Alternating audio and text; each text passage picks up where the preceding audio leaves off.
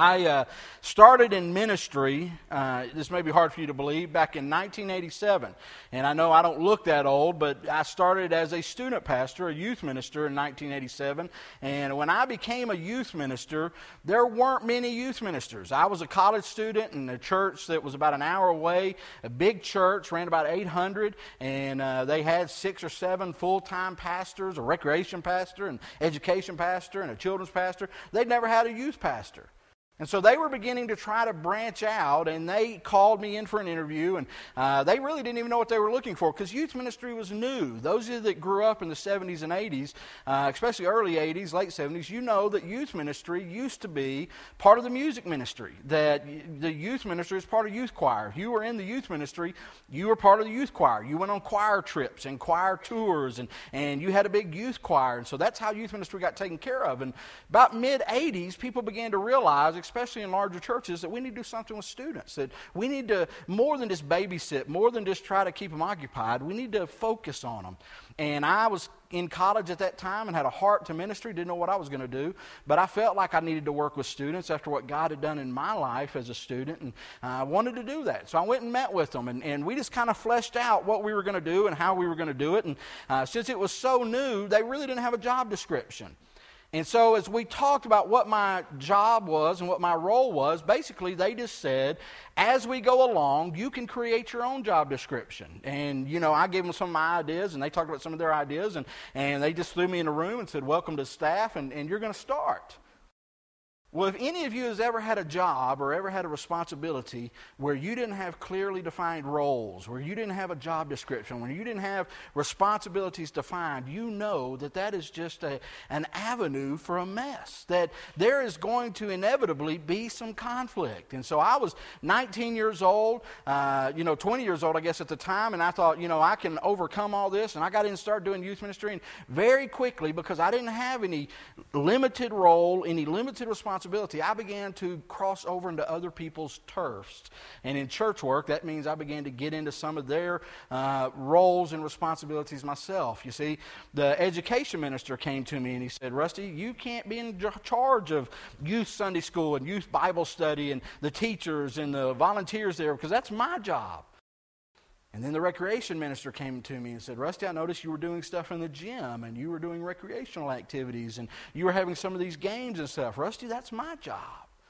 And then the music minister came to me and the music minister said, Rusty, you can't do anything in the summer because I can't have camp or other things interfere with my choir tour. And so, for a couple of years, this was a huge frustration for me because I didn't know what I could do, what I couldn't do without stepping on toes. And I was trying to develop a ministry. And, and I have to tell you, the, the only way it really worked out was when those guys left to go to another church, instead of hiring somebody new, they came to me and said, Hey, you were doing such a good job with the education. You're going to be youth in education.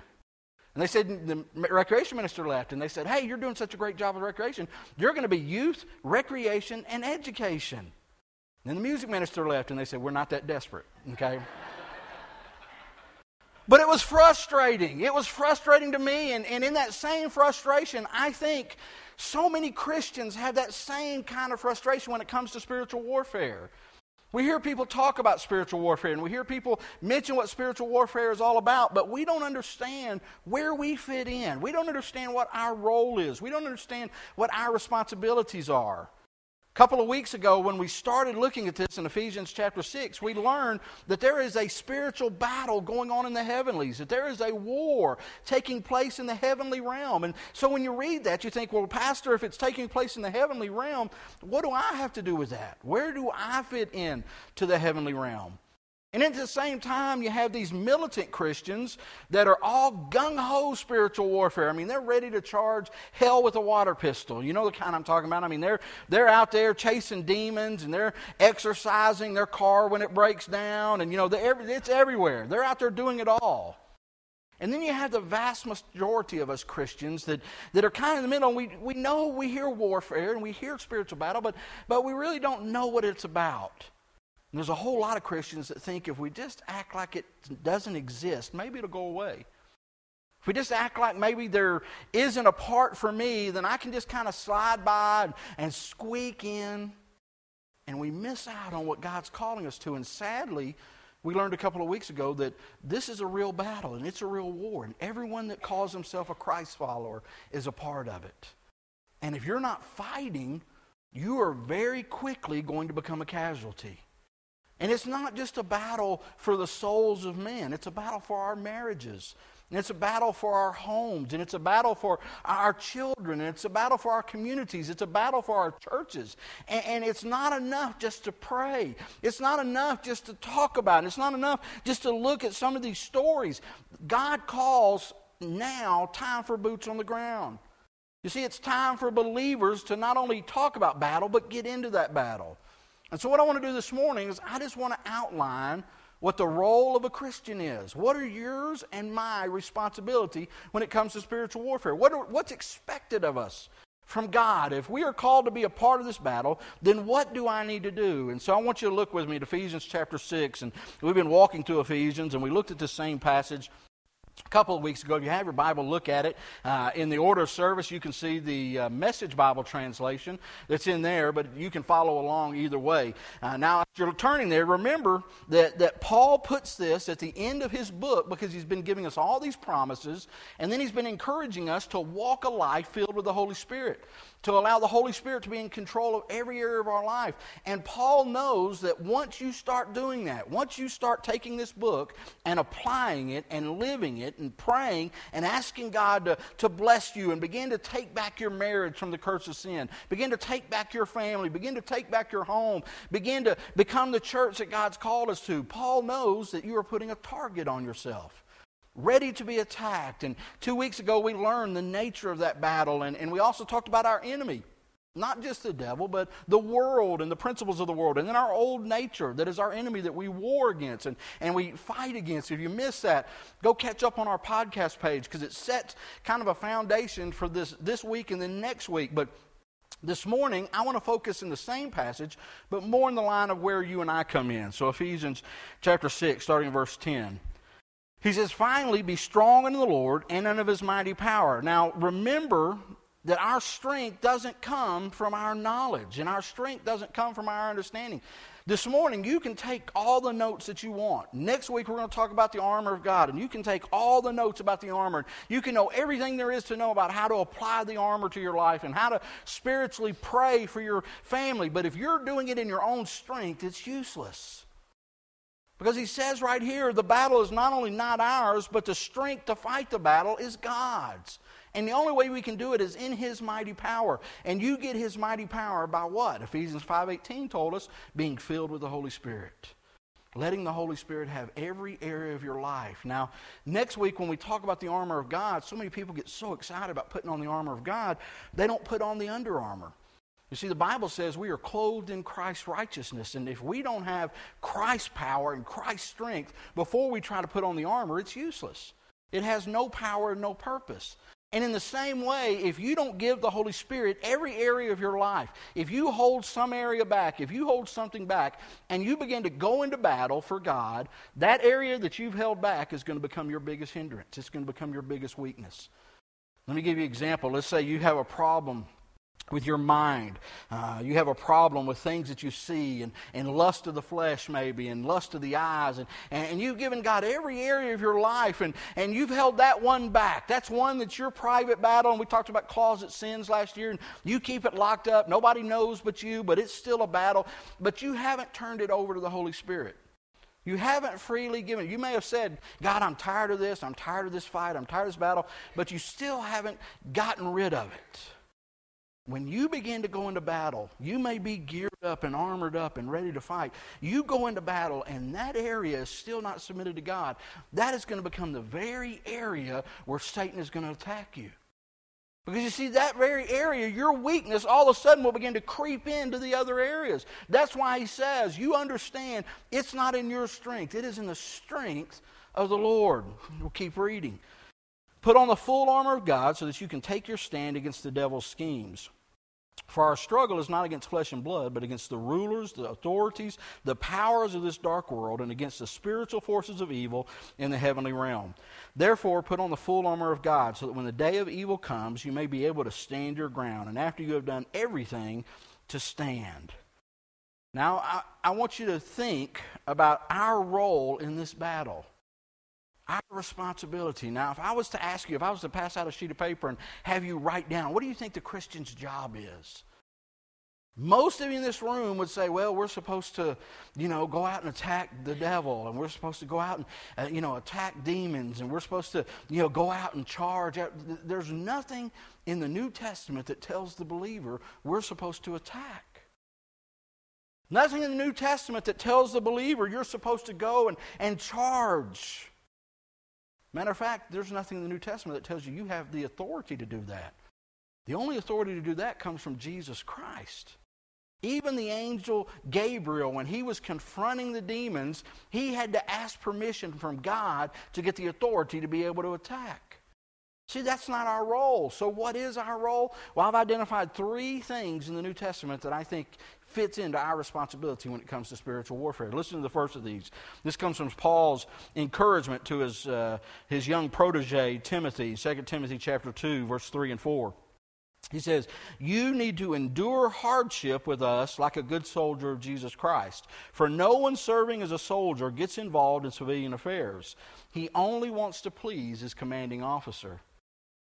You see, the first role of a believer that's ready to go into battle is to be willing to endure hardship, to be willing to face difficulty. Now, I know for many people that sounds exactly the opposite of what you hear preached from many pulpits and from many TV preachers when you turn on TV. Because you see, so many people tell you that if you just come to Jesus, everything will be uh, roses and cake, right? I mean, it's just going to be come to Jesus and we're going to sing kumbaya and, and we're going to get excited and goosebumps and we'll walk out of here and everything's good and you're going to have a great week.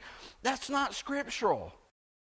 It's not biblical because you see, matter of fact, God never says He will deliver us from our circumstances or our situations. So when we become Christians, we still have to deal with the mess that is this world.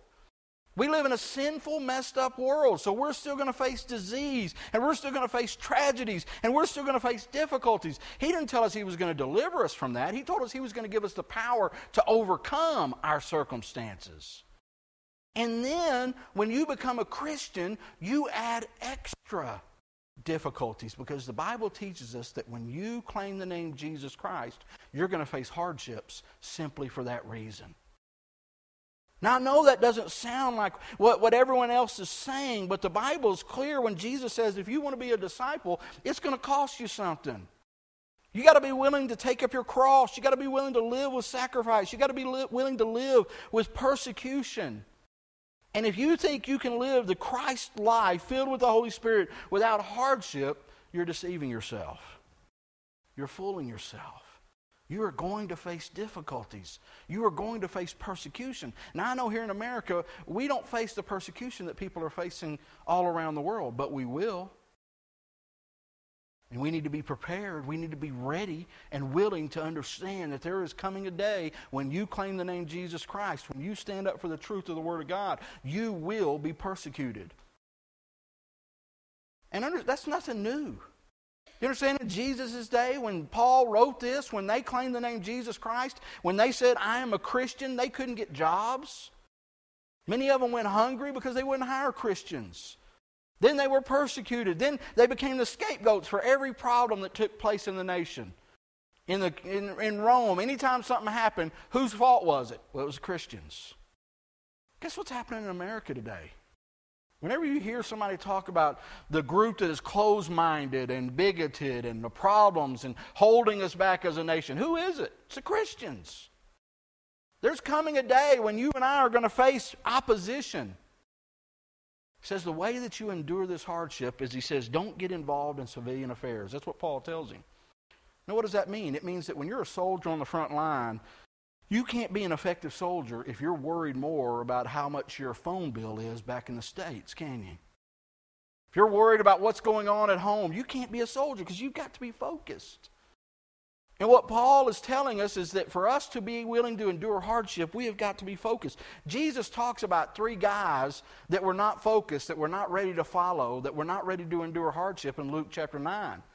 You might remember the story. Listen, it sounds familiar to many of you. Luke chapter 9, as they were walking along a road, a man said to Jesus, I'll follow you wherever you go.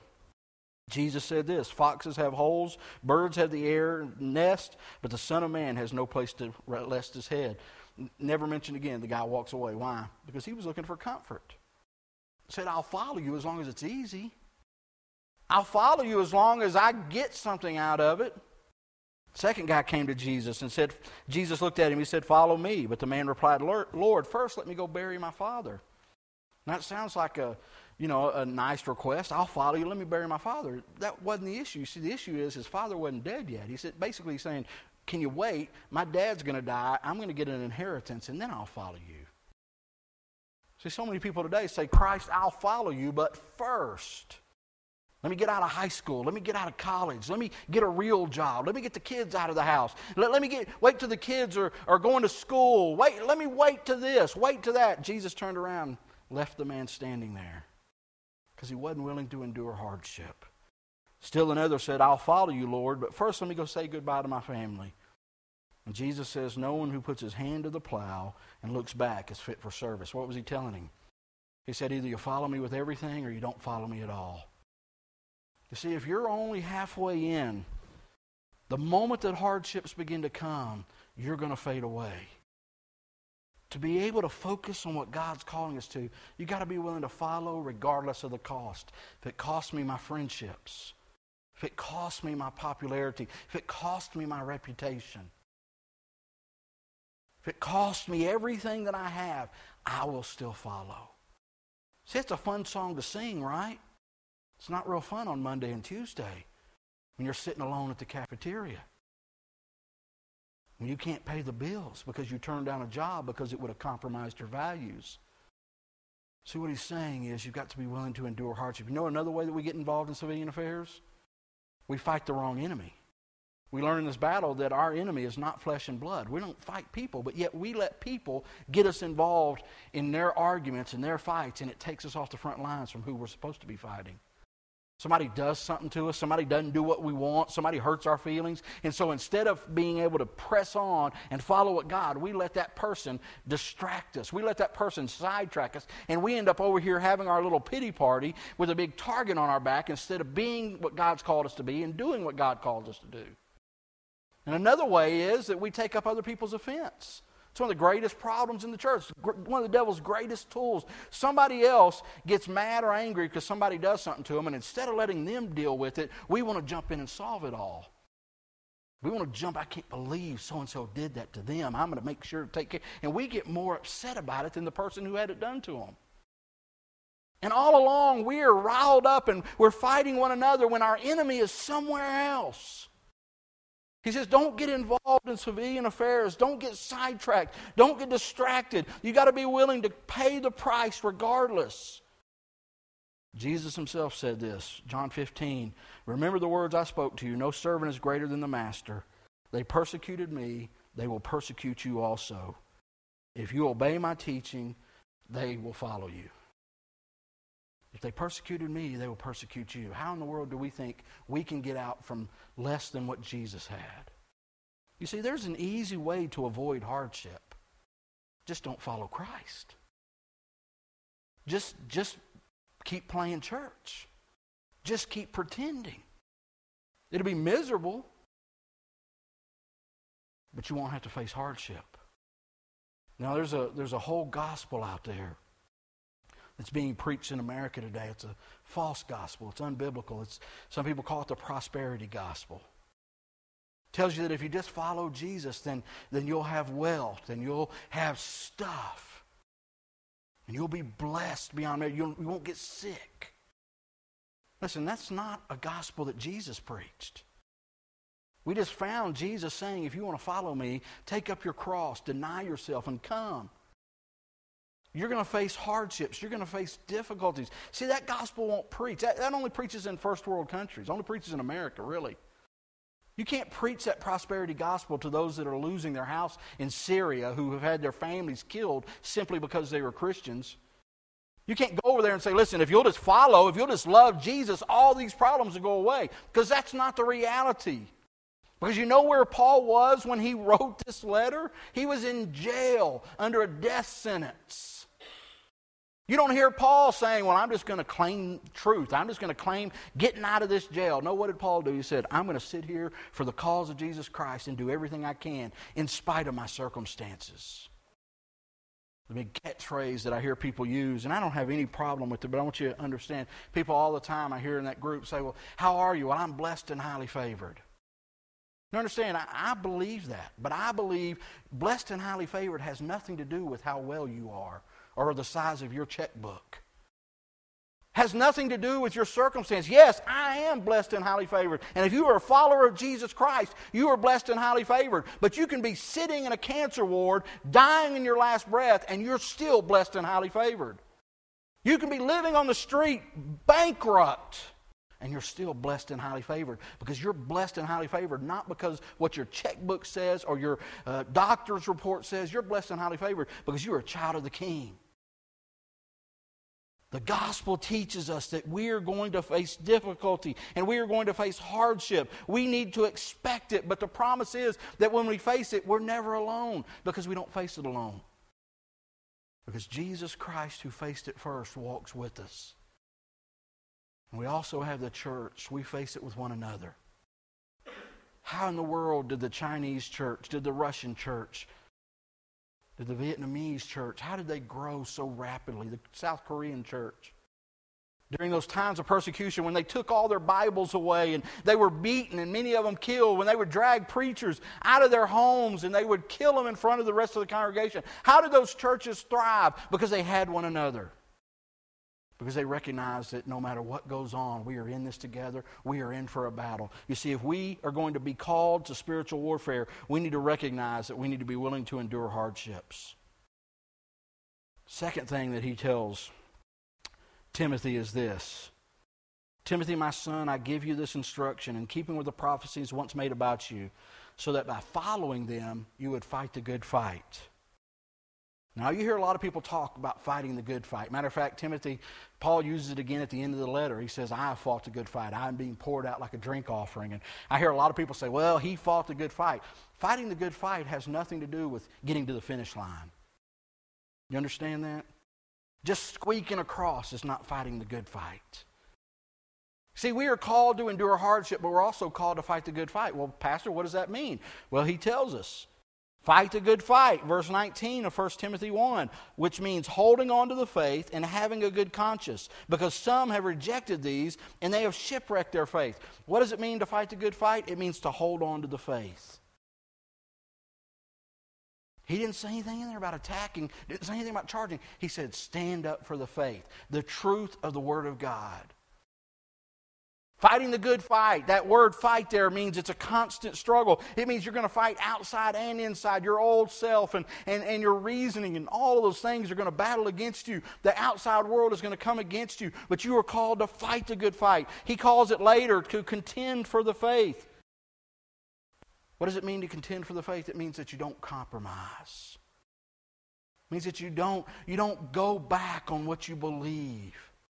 You stand up for truth. And you don't have to stand up for truth by beating people in the head. You don't have to stand up for truth by condemning everybody around you. You can stand up for the truth in love and in grace and in mercy, but we still are called to stand up for the truth.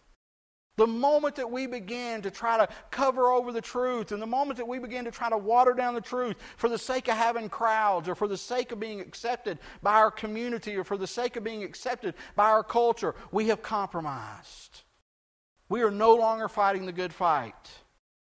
See, it's easy to go along to get along, but that's not what Jesus called us to. You see, you need to understand that the gospel is offensive to those that are living in sin. People say, I, I want to stand up for Christ, but I just don't want to offend anybody. Listen, uh, you can just read this in a smile on your face, in the sweetest tone that you know, and it's going to offend people. Why? Because it's the truth of the Word of God, and it comes against our lives. Listen, it's offensive to me. I read things all the time and I say, God, really, you can't be telling me that I've got to do this because that goes against that flesh. And my old nature says, but I want to do it. It's fun. And I want to find somebody that's going to stand up in front of me and say, it's okay. This doesn't mean what it says it means. But that's not what God calls his Christians to. He tells us that we have got to contend for the faith. That means in the public arena. Doesn't mean you have to stand up and preach. It means you to speak up for the truth. And not allow the truth to be compromised, not allow the truth to be trampled over. You and I are called to contend. He says, hold to the faith. He said others have washed it away. They've compromised. And he calls it a shipwreck of their faith. But not only do we need to hold on to the faith, he said, but also have a good conscience. You know what that means? That means to try to not just talk about it, but to live it, to let it come out of our lives, to pursue holiness. So you and I are called to be different. Part of fighting the good fight is to be willing to endure hardship, to be willing to cut our ties with what the world says, what the world thinks of me, and be willing to stand up for the truth of the Word of God. But not just stand up for it, live it out. Doesn't mean you're perfect, but it means that I'm pursuing to be more like Christ every day, pursuing holiness chasing after God, trying to let God have more of me, trying to let God have more of my relationships, more of my friendships, more of my public life. It's what it means to live with a good conscience. It's what it means to fight. It's an ongoing, everyday fight. We're called to endure hardship. We're called to fight the good fight. And then the last thing, and it comes from our passage. Matter of fact, he says it five times in seven verses. Just see it back in Ephesians chapter 6. Stand against the devil's schemes. Stand your ground. After you've done everything, stand. Stand firm. See, you know, if, if you go to a Christian bookstore and you go look at the spiritual warfare sections, you're going to find a big section. It's popular. You know why it's popular? Because everyone loves to talk about the mystical stuff. Man, how do I how do I cast out demons? Are demons real? Demons are real. People are possessed. I've been in, in third world countries, I've been in South America. I've seen things that I didn't believe, that I was naive to. I've seen people. But that's not what spiritual warfare is about. There are people that are called to go and preach the gospel and set the captives free. You and I are called to do that. But in the context of our life, it's not about the mystical. It's about enduring hardship. It's about contending for the faith. See, that doesn't sound glamorous, does it? You start saying, What has God called you to? What's your role? Well, your role is to be willing to face everything that comes your way and stand strong. He uses this word stand, and he's not the only one that uses it. Peter uses it in our famous passage in 1 Peter chapter 5. He says this Be self controlled and alert, for your enemy, the devil, prowls around like a roaring lion, seeking whom he may devour. Resist him. Stand firm in the faith because you know that your brothers throughout the world are undergoing the same kind of suffering. That word there, the same word used in Ephesians 6, means to take a firm stand against anything that comes against you. See, God doesn't call us to charge. None of those weapons we're going to talk about next week, they're not ready for you to charge. He calls us to stick our feet in the ground and say, This is mine. This is where God's planted me. I'm going to stand, and you're not backing me off. I'm not going to compromise. Because you see, what happens when you stand is all of a sudden you become a light on a hill. Because there are people all around you. There are people in your family. There are people at your school. There are people at your workplace that are looking for truth. They're looking for something that's real. So many of them have tried everything. The Bible says all of us are created with this empty hole in our hearts, an empty hole in our spirits that was created for God to live. We have a whole world around us, like many of us, that went out and tries to fill that hole with everything else. Try to fill it with relationships. Listen, a relationship with a boy or girl is never going to fill that emptiness try to fill it with alcohol. We try to fill it with drugs. We try to fill it with our bank accounts. We try to fill it with our self esteem. We try to fill it with all these things. And, and they just come up short. It never has enough to get filled. You always want more. That's why you see these people that have everything in the world, that have all the money, that have all the riches, have the biggest homes, have all these relationships, and they're empty and they're miserable. Why? Because it was only created for one thing, and that's Jesus Christ. And so there are people around you. They can act like they're not, but they're watching you. And they're looking for somebody that believes that the only thing that fills that is Jesus Christ. And you stand strong, and everyone else may laugh at you, but you don't compromise. You're not hateful, you're not judgmental, you're not preachy, you're loving and grace filled, but you don't compromise. And no matter what anybody says, no matter what anybody does, this is what God's called me to do stand strong. Stand firm. You become a refuge to a hurt and dying world around you. See, that's your role. And as you're standing strong and people throw things at you, you contend for the faith. And that's where we're going to get into the armor next week. But you also are willing to say, no matter what you got, you give me your best world, I'm standing strong. And the only way I can do that is with God being the source of my strength. That's the whole picture. That's the role. You and I need to understand there's a war going on. It's a real war. It's a battle for our homes. It's a battle for our relationships. It's a battle for your kids and your grandkids and for our communities and for our churches. And we are called to be a part of that battle. But you cannot be effective if you're not willing to endure, if you're not willing to stand, if you're not willing to contend for the faith. Fight the good fight. One of the saddest stories in the Bible is the story of David. Because David was a man after God's own heart. David had it all. David loved God with everything that he had. The greatest songs that are written in, the Old Testament are David's songs songs of worship, songs of hope, songs of victory. But there were two great, huge failures in David's life. Do you know when those two failures happened? Both of them happened when the nation of Israel was at war and he was supposed to be at war, but instead of being at war, instead of being at battle, he had taken the day off. Both of them. The first one, you, most of us know. He was supposed to be out fighting. The king's role was to be leading the army. He decided to take some time off. He stayed back in Jerusalem. He's lounging around on his roof. He looks to the neighbor's roof, and there's a woman that's out there sunbathing and he decides that he has to have her. And you know the results. They end up committing adultery. Then he ends up murdering her husband. And the consequences of that are the child is dead and David's family is destroyed. You see, David's family paid the price because David wasn't doing what he was supposed to be doing. David wasn't out willing to contend for the faith and fighting. He decided he was going to take a day off, and his family paid the price. Second time, they're out fighting the Philistines in 1 Chronicles 20, and David says, I'm going to stay back. I'm a little tired. And while he's sitting up in the castle, he begins to think, you know, I've got the greatest kingdom in all of Israel. I've got to, we need to count how many people are in my kingdom. God said, don't count them. I want you to trust me, not your numbers. David said, No, I think I need to count because I want everyone to know just how big we are. So David begins to count. And the Bible says that God cursed the nation of Israel because David went out counting. 70,000 men of Israel were killed by a plague because David decided that he knew better than God. You know why it happened? Because David wasn't doing what he was supposed to be doing and he wasn't where he was supposed to be. See, listen, I'm not trying to scare you. I'm not trying to throw threats your way, but I'm telling you, we're in a war. And you're in a battle. You can bury your head in the sand and act like it doesn't exist. But in doing so, the consequences are grave. Or you can go to the Holy Spirit this morning and submit yourself to Him and say, Clothe me in your righteousness. Take every part of me. I'm ready to fight. Jesus says, Will you follow me? To follow Him means you're in a war. The war's been won. But the enemy still fights. Let's pray.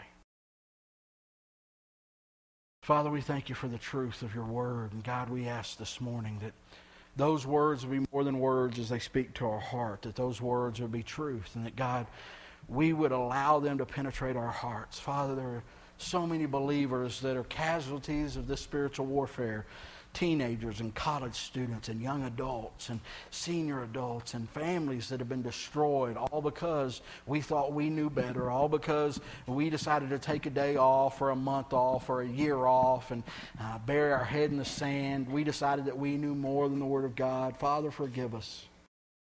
God, we sang it and you promise us that we can overcome. And so, no matter what we're facing today, no matter what the past has held, no matter what the devil's lies to us about, that this morning we are overcomers by the blood of the Lamb. And so, Father, this morning we stand. God, share with these young people if it's just one of them that's willing to stand. That can change a school Just one willing to stand can change a college. Just one willing to stand can change a community, a workplace. But you got to have one. You have one that says, I'm willing to endure whatever the world throws at me. I'm willing to endure whatever comes my way. I'm willing to stand. Willing to trust you, God. God, let that be our declaration this morning. God, it's not until we submit ourselves to you that we can get the armor of God that gives us the ability. So this morning we come submitting, laying out our hearts, asking you to empower us. You know the battles that these people in this room are facing. Some it's health battles, some it's family battles, some it's decade and generational battles. Some it's battles within themselves, past actions and anger and bitterness and hurt. Some have been on the sidelines and they've missed the battle and they're trying to catch up. God, I pray you touch every heart this morning. Speak to every spirit. Let us walk in you. In your name. Just stand and worship with us as we declare, I'll stand. So I'll stand. So I'll stand with arms high and heart abandoned in awe of the one who gave it all. I'll stand, my soul,